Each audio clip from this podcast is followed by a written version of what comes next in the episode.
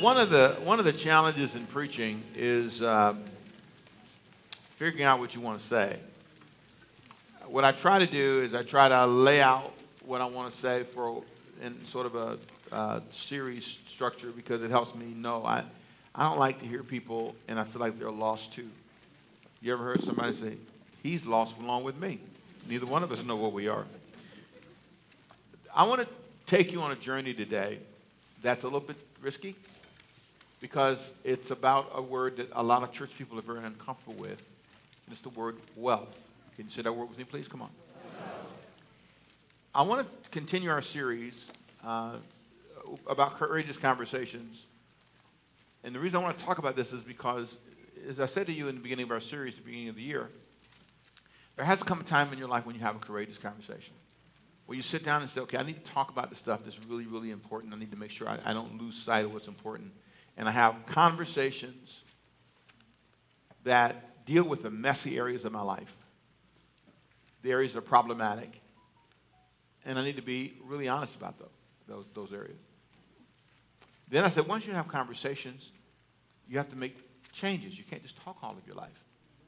At some point, after talking, we have to say, okay, now these are the courageous changes. So we start off with courageous conversations. Then we move to courageous changes. Now, once we decide what we want to change, now we need a plan. So we talked about the importance of having courageous conversations, courage, making courageous changes, and then having courageous plans. Once you decide, you make up all the plans and you decide what you want. Now, here's the challenge you need resources to do it. So you thought about it, talked about it, decided what you want to do, but you don't have any money. Or not just money, you don't have the people. You're going to discover in our definition of wealth, wealth is not just about money. Money's a nice thing, and you need, you need it, but we need it as a, as a church to do what we do. But wealth is more, more than that. Wealth is having good advisors. Wealth is about having, the word in its root means happiness, wellness, wealth, the idea of being well and, and stable and complete. Is your life well? Not wealthy, just well. You know, you're always looking for another guy, another woman, another relationship, another friend, another. What, what about living one day in a state of wellness? I'm just happy. I don't have any big issues. I'm not knocking on any big doors. I don't need to be recognized anymore. I don't need another engagement. I'm just well. That doesn't mean that I don't have dreams. It just means that I'm not in a state of eternal emotional crisis. That's how some Christians can sound. I'm always down. I'm always, I'm always off. I'm always needing somebody to say something encouraging to me. People see me because I, you know, I do these. Um, I've done them for years. These little chat things. Now I'm doing them on television. These motivational moments they're called. But I used to do what's called practical chats. And people would see me in the airports. They see me in different places. Give me a word. really? I said, keep going. Oh, that's a good word. I'll take that one. Keep going. Keep that's my standard word. You ask me that.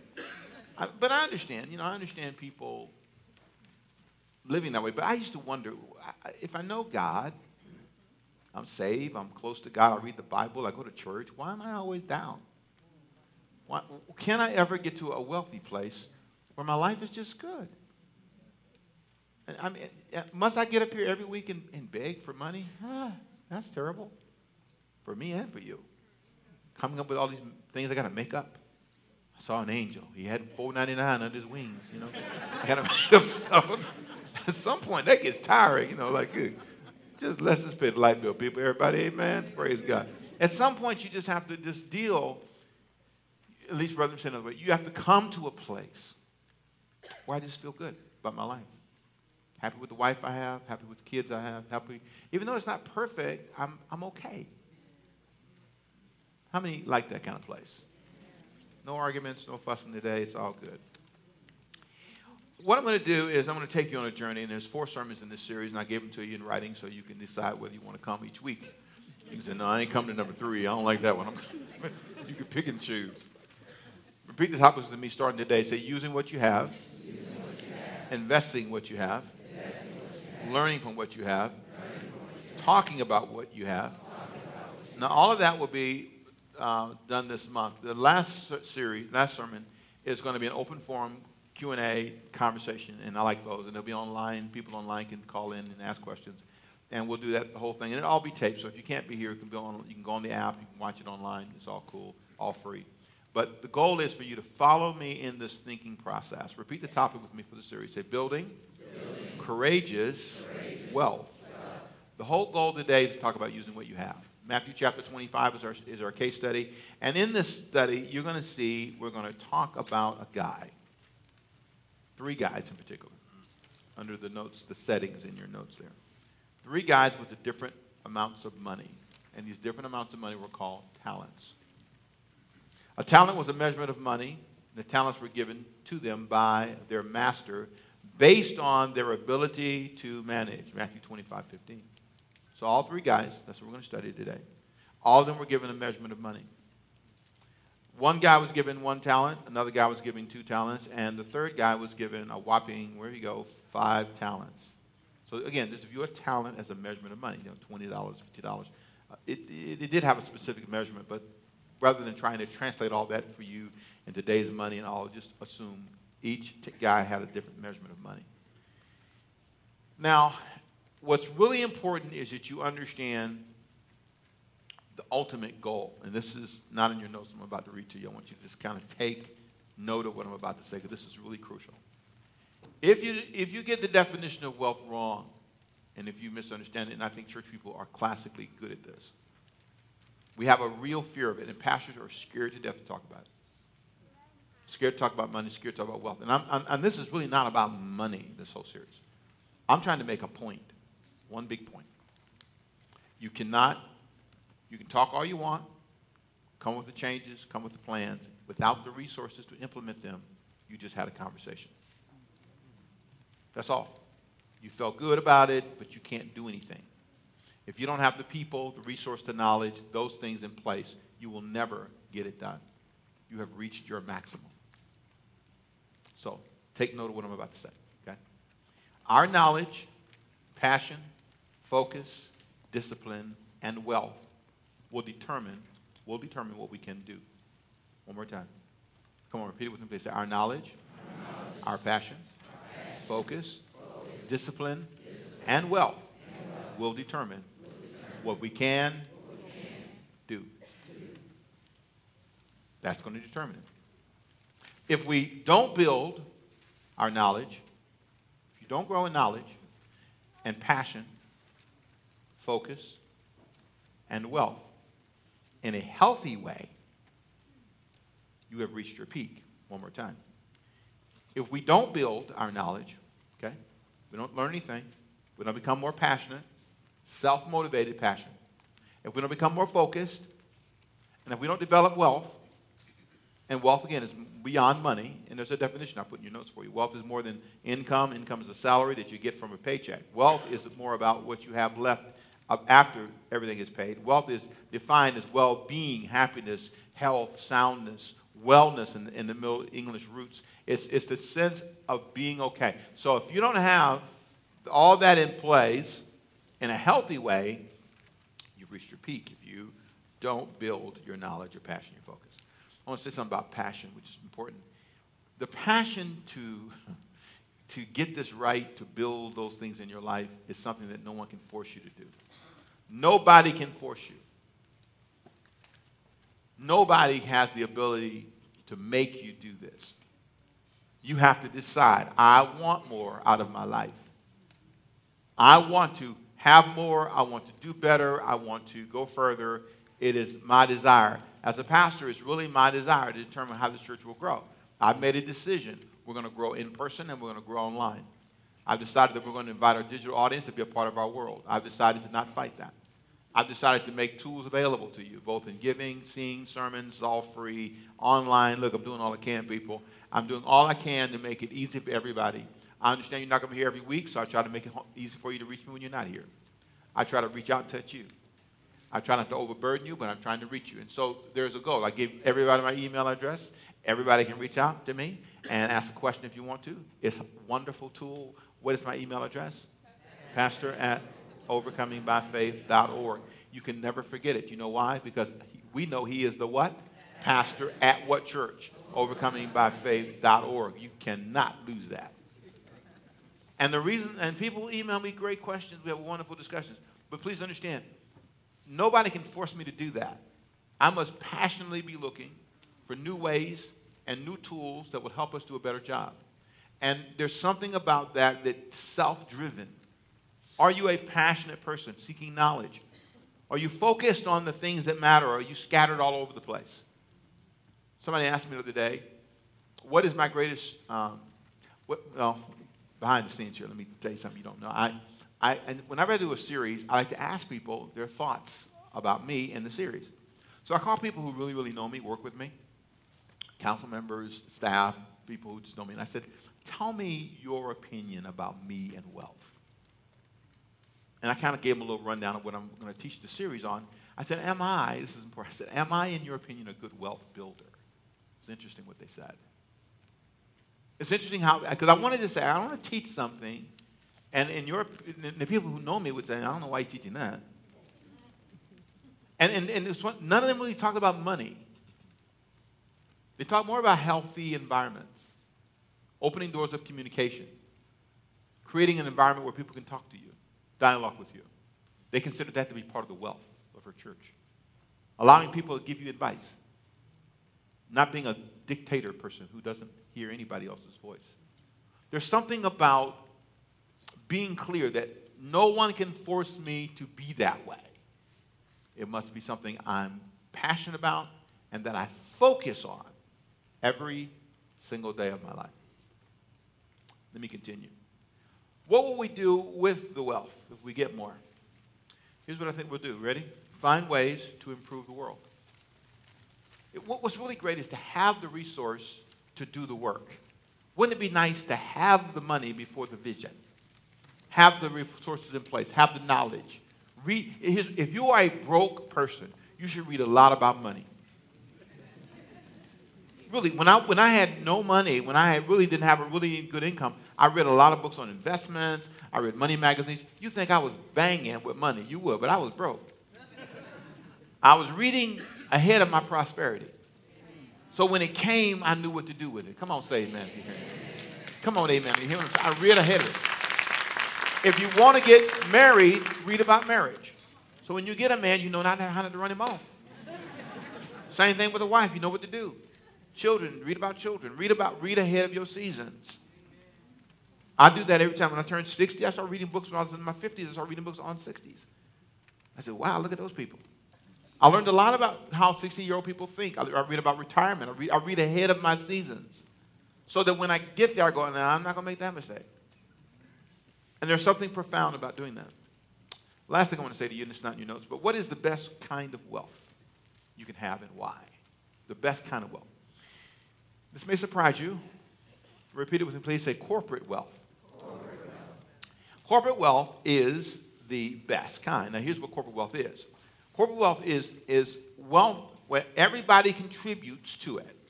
Is where everybody contributes to the wealth. That's what I call corporate wealth. We're all seeking to do this together. It's not one person. So, corporate wealth is the best because it's easier to get wealth and to protect it when everybody in the corporate family is committed to it.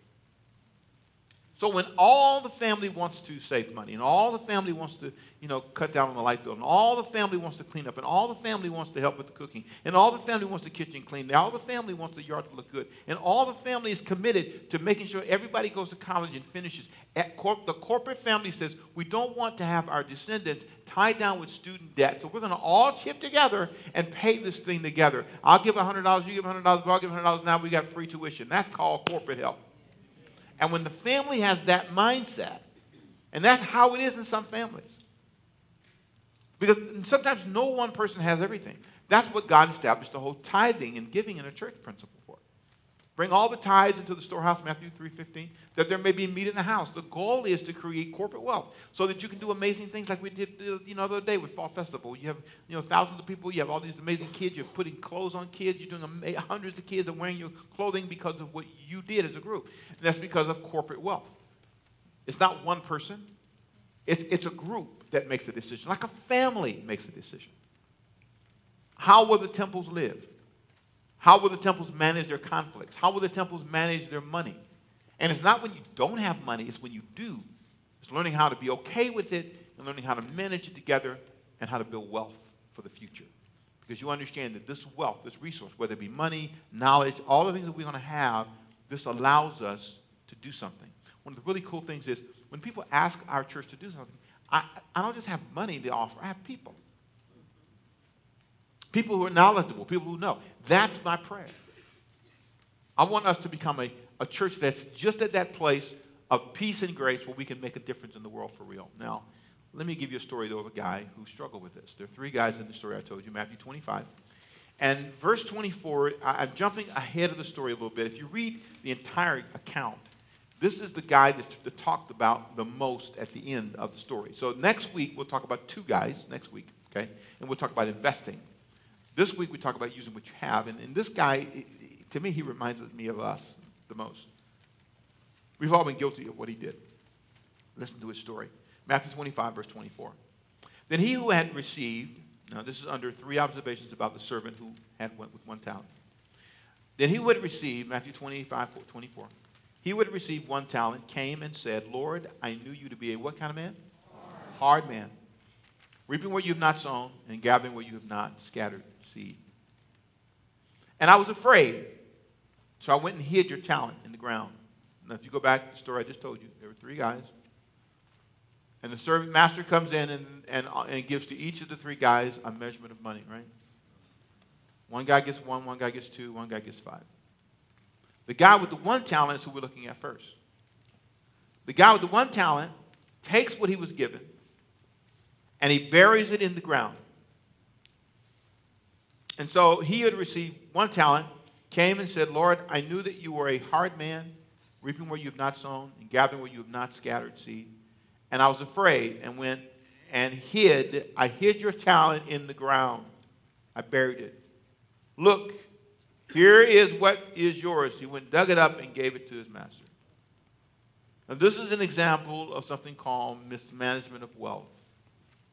Now, what's interesting is when we're talking about this in the staff meeting prior to this sermon, um, early, early in the week, one of the staff people asked me a great question. She said, Can you, Pastor, put that in 2018 terms for me. Describe this guy in 2018 terms. And here's what I said. They, this would be a person who blamed others for their lack of wealth and productivity. He didn't see anything he did wrong. It's all about what somebody else didn't do.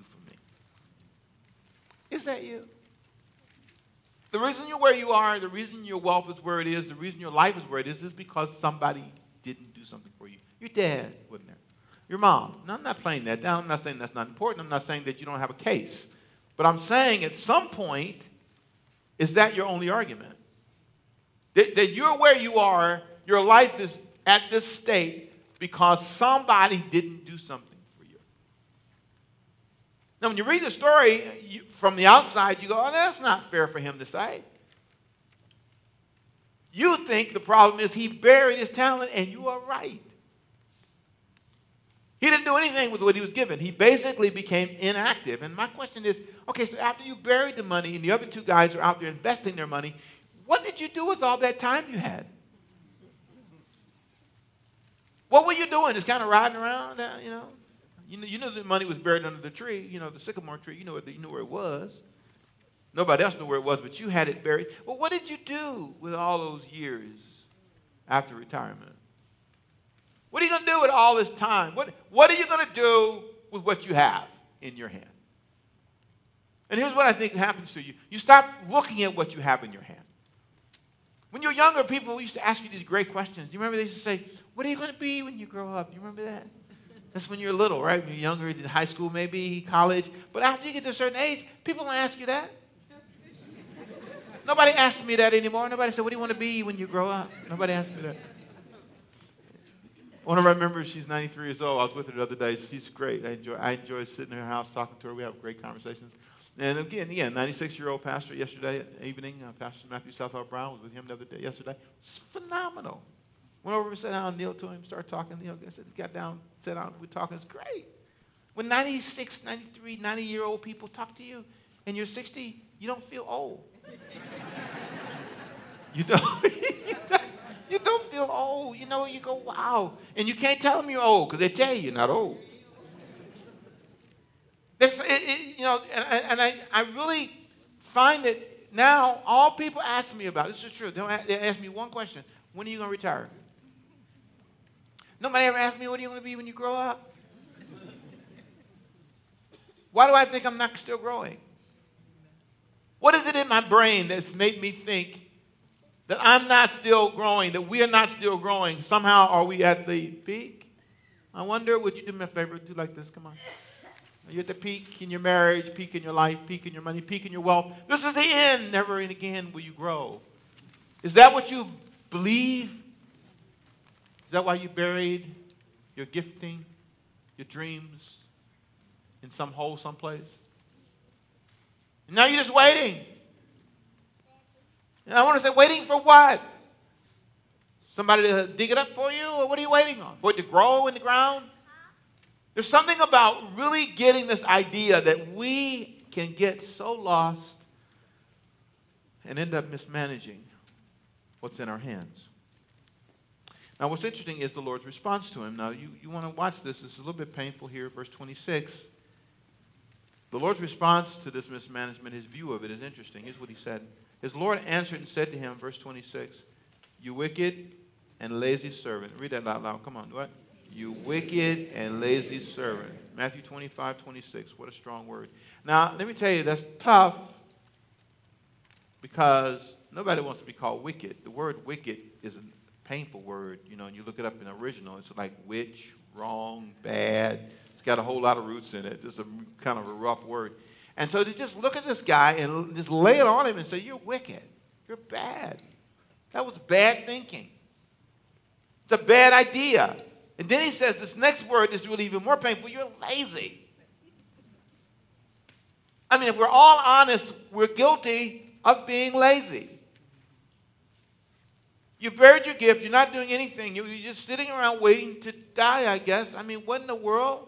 No dreams, no visions, no passion, nothing. We talk about what we used to do, not about what we are doing or what we're going to do. I make a discipline of that. Because my temptation, if I'm not careful, is to talk about all I used to do. The good old days. No, forget those days. Everybody, where behind me? Say, come on behind me. And you got no, don't do that in public. People might misunderstand you. But just you know, if you do that, and you say, it's back there. It's back there. That's better, yeah. It's back there. It's back there. You know, it's behind me. There's something profound about being clear that God's intention was for me to go that way. And he told the guy, You're lazy. I asked the guy one time, I said, Are you lazy? He said, No. I said, How do you know you're not? He said, Because I'm busy. I said, Busy doing what? Stuff that's easy? Maybe? Stuff that, you know, that's not a challenge? Why, what, why are you not doing anything? with what you have in your hand. Okay, so you're not trying to be an Olympic athlete. We get it, but why don't you walk? I'm just kind of figure that out. Why won't you at least walk? Walk. I don't like neighborhood. Walk around your table. walk around your house. You go to the hospital, you're laying up in there, the doctor's coming in, he go, oh, heal me in Jesus' name. Healed by stripes, quoting all the Bible verses, but you won't walk around your table. I, I just want you to understand that's lazy. That's not God's fault. I want you to know that a lot of things that happen to us, and we can look in the mirror and say, This is what's going to happen to us. I see it. This is the truth. Look at your finances. Listen to me. You've been broke last month, the month before, and the three months running, you've been broke. Okay, so then you're headed to four. What are you going to do about this? I want you to pause. There's no strategy, there's no plan, there's no dream. You're just praying, God, I want you to come bring money. That's not how it works. There's something about you saying, I believe that I still am alive. Breathe in. Yep, see, I told you, you're still with us. if you're breathing, you're with us. What are you going to do about your marriage? I'm trying to figure this out. You're just going to be mad another four more months? Walk around not talking to each. I can't stand her. I just don't like her. He's on my nerve. I should have married Charlie. You know what I mean? All this foolishness. You're, you're getting lost and doing nothing. Because it's easy to complain and it's hard work to deal with your relationship issues. It takes time and, and, and focus and effort and knowledge. Maybe, maybe you need to learn how to be a better wife. Maybe you need to learn how to be a better husband. I was, I was always reading books on marriage and women. And Diane would get so mad with, why are you reading on women? Why are you reading on women?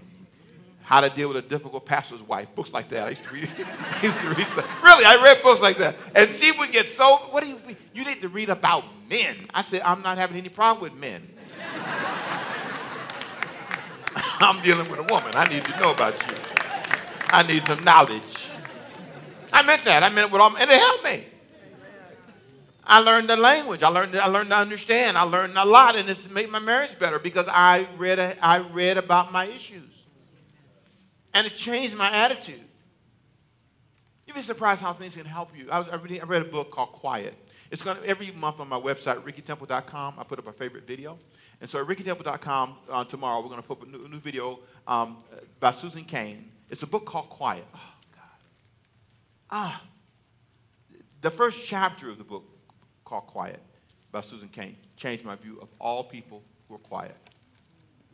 Introverts, she talked about. And how they're not wrong because they're introverts. And that one, he said, uh, um, a third to a half of Americans are introverts. And when I deal with people who are like that, my wife is sort of an introvert. She really is. And so it helped me understand. Stop trying to change her.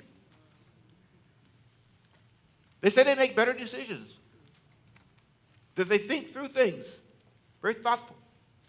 There's a strength they bring. Everybody doesn't have to be outgoing. You know, I'm the guy that's going to come to your house, take my shoes off, and stay. What?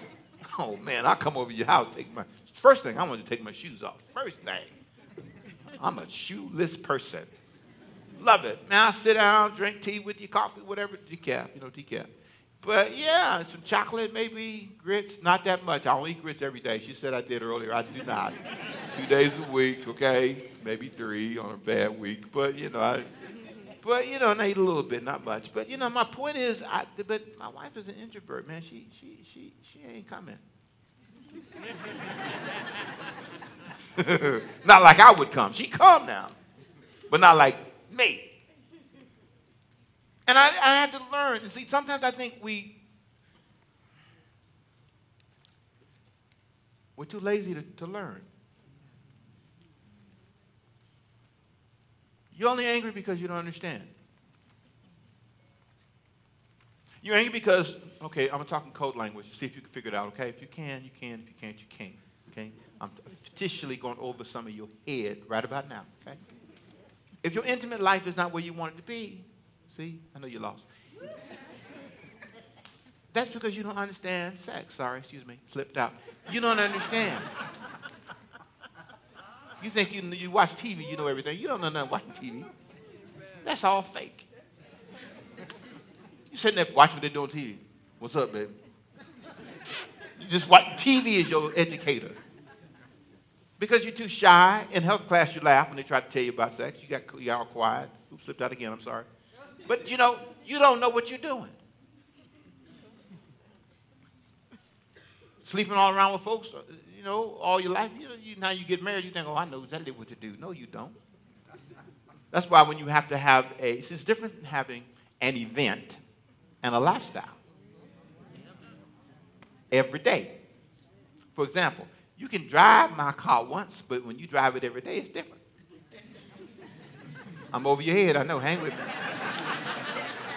Um, hang with me, don't get somebody said, what are you saying? What's going on? That's good. Stay lost. It's all good. you don't know what you're doing. You never knew what you were doing. Faking all your life. That's why some of you women, you come, you all dressed up and just know how to flirt and throw your leg out and wiggle your toes. That ain't nothing. That, anybody can do that. It's when you are there every day, week in and week out.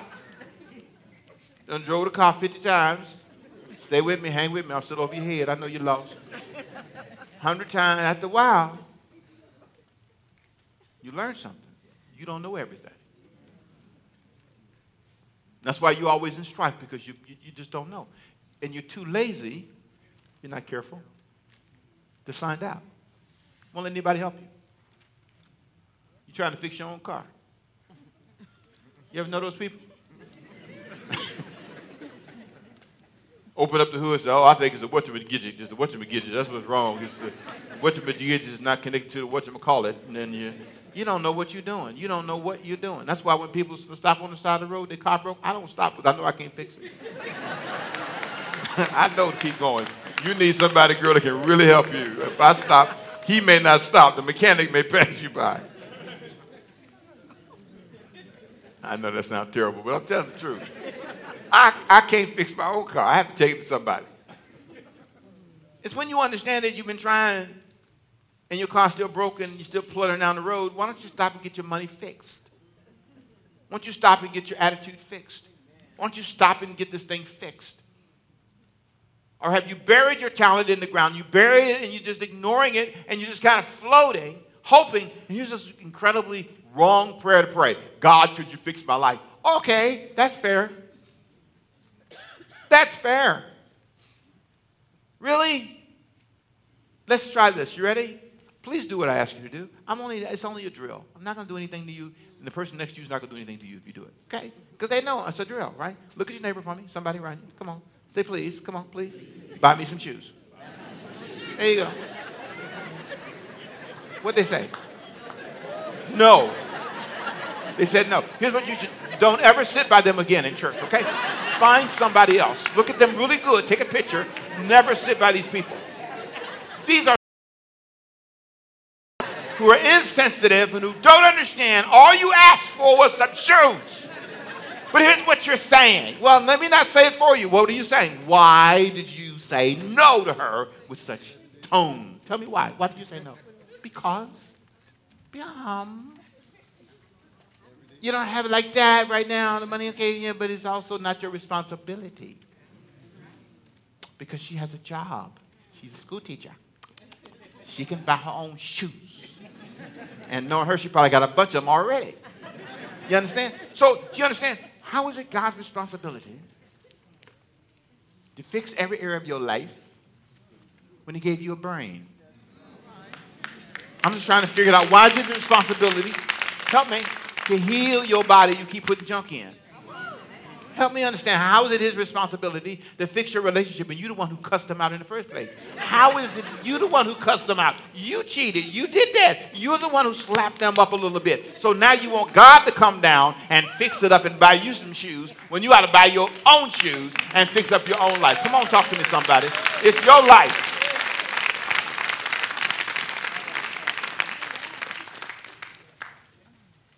You forgot your job description. Can I go back a series here for a minute? It's when you understand that and you stop and you say to yourself, I'm being lazy. I'm just praying, Lord. Come, Jesus. Fix this marriage. Fix this man. Blind the devil. You're on the comedy show in heaven. Let me tell you something. This is your mess and you want nobody but God to come down and fix it for you. And then you have the nerve to talk to God. I knew you were a hard man.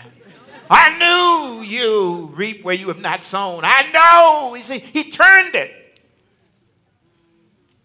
Spend all your life turning it on people.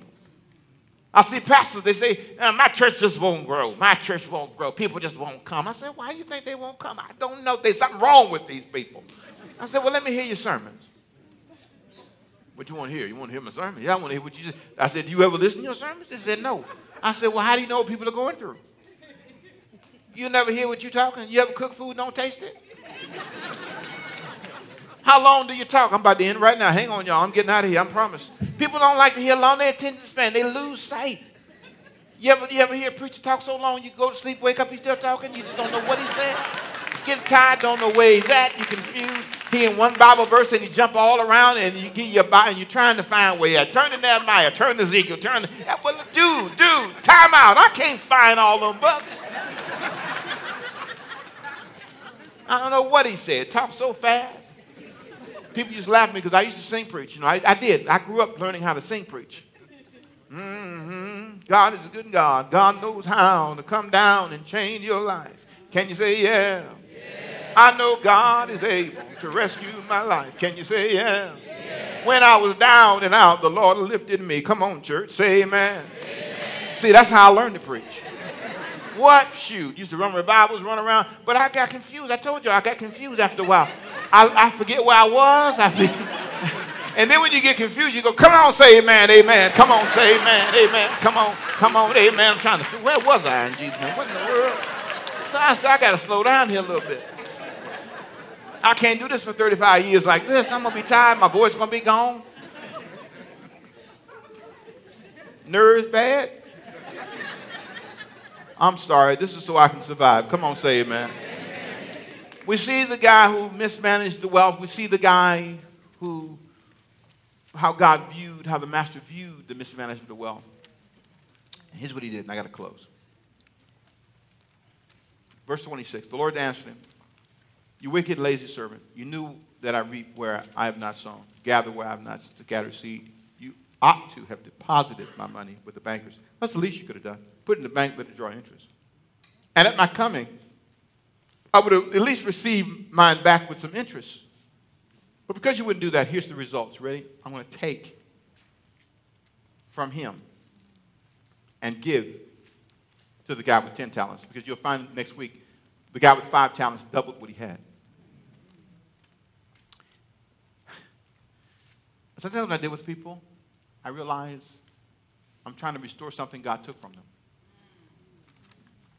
Because no matter what he gives them, they do the same thing, they bury it. They refuse to use what they have in their hand, no matter what God gives them new job, new relationship. They do the same thing in every relationship. They cuss them out, they talk about them, they fight. This is the same cycle. Not faithful, not committed.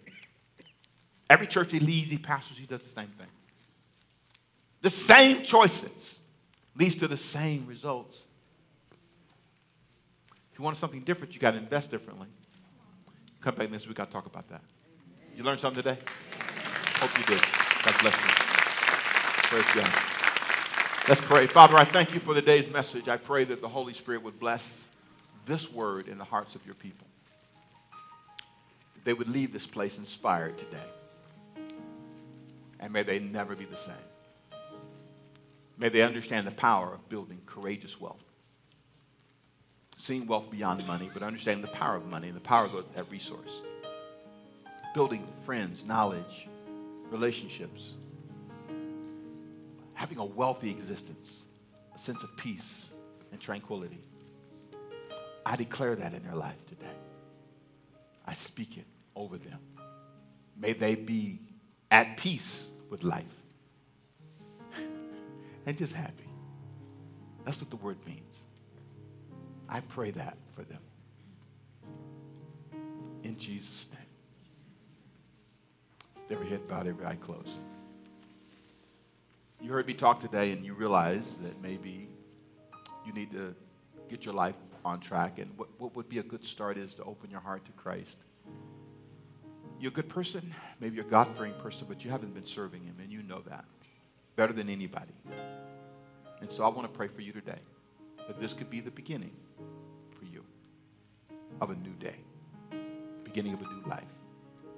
I want to pray for you to start your life with Jesus. If you're here today and you want to start your life with Jesus, whether you're here or home, please raise your hand. I want to know who I'm praying for. Just say, pray for me, Pastor, by raising your hand. I see your hand. Anybody else? I see two here. I see two there. Anybody else? I see you there. I see you there, my sister. I see you, my brother. I see you. I see you. God bless you. I see any more. I see you back there. Thank you. Anybody else? Do I see you? Father, I'm praying for those who raised their hands. Thank you, my sister. I thank you all. Many have raised their hands, some have raised their hearts. This is the moment I pray in Jesus' name that be transformed and touched. I pray, God, that your spirit would touch them today, that this would be a transforming moment. Every hand lifted, please. Every hand lifted. We lift our hands and surrender to you. We thank you for the difference you make in our lives. We pray for these who raise their hands and many who raise their heart to start a life with Jesus. You died on the cross and set them free. May this be the day that their lives change forever as they come to acknowledge they need to serve you. Thank you for your death on the cross. Thank you for your sacrifice. We give you all the glory and the honor. In Jesus' name. And everybody say, I want you to look this way for a second. Whether you raise your hand or your heart, I want to offer you something. I want you to stop by what's called the Get Connected station. That's the people on the left and the right in the back of the sanctuary, also in the main lobby. There's a red booth there that is waiting for you, people dressed in red, and they want to put something in your hand to help you start your walk with Jesus. And it's a way of just saying, let me take this home, look through this material, pray about it.